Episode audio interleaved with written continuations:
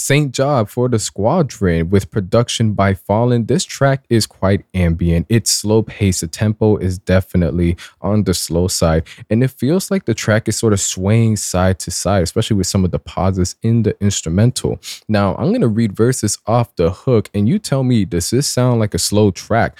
Only turning up for the squadron, shining round here, we gotta rob them, bullets round here, we gotta dodge them, stacking up paper for the problems. With that being said, you see the juxtaposition here with the lyricism and the instrumental. This, if you were just to hear these verses, you would assume it's a drill track, a trap track, but no, it's laid back, a bit of a vibe, and not, I wouldn't say modest, but yeah, just slow in general. There ain't a better word just to summarize this shit right here. But with that being said, we even got a bit of a narrative just off the hook, just Saint Jhn and, you know, his squadron, the people around him coming up, and whether it be through their environment, the way thing, you know, going up against the system. We have this reference. We don't ever end up Steve Jobs den. We don't ever barely get Jobs den. Georgetown Massa going often, throw it up for the squadron, regardless of the way things could be lining up. Whether, you know, references to the Georgetown Massa, barely being able to get jobs, or even seeing someone like Steve Jobs. We got to throw it up for the gang, throw it up for the homies, throw it down for the ones that are with us on here. But going off into the first verse, which I sort of feel, I don't know, I would have enjoyed it to be longer, but again, the track is pretty slow, so it feels longer than it does, but it's just me nitpicking around here. Goofy niggas still gotta die, pay for your time, you switch sides, quiet with the handout, me need vibes. Yes, me need vibes.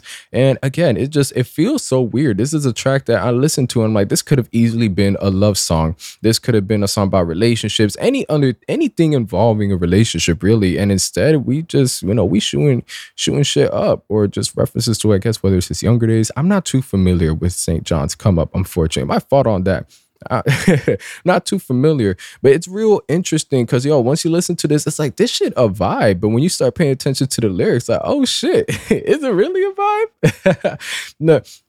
Going into another hook before we get into the, you know, second verse comes off later on, where just referencing the deaths that he was surrounded on, regardless of the corners. And then, you know, niggas dying around the corner where you come from, where you going from, where your mom's and your soon to be son from. You don't got one coming, but fuck it. And then just going on from there again, I would even say, yeah, as much as it is a vibe, the more you're tuned in, it's like, damn, it's sort of killing it. But at the same time, depending on where you were raised from, you could sort of relate to this. And I feel that's whenever the instrumental, the way it swings to the side and sort of rocks your ears, it's like a feeling of assurance that you don't typically get often with tracks that referencing, you know, these kind of things.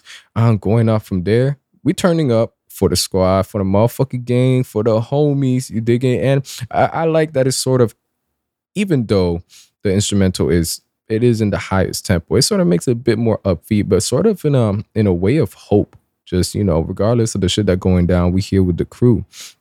But going on from there, we got to get a bit braggadocious on here. And St. Jhn saying that he's in Jordan mode, and, you know, this is my scrimmage game. I'm in Jordan mode, nigga, in my scrimmage game. I'm a saint in real life. It's my middle name.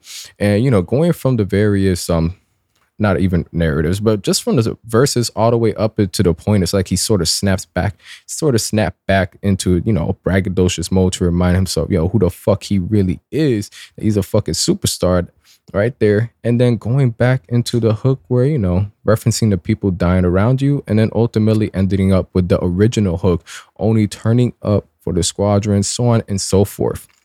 And yo, this track was a bit thought provoking. At first, I was just chilling. I'm like, this shit a vibe. But then once I started really fucking with the lyrics, I'm like, yo, this song, it fools you. It really does fool you, because the way you're listening and vibing to it, it's not the way the lyrics play it out to seem. Like, dare I say, we got fucking hoodwinked on this shit in the best way possible.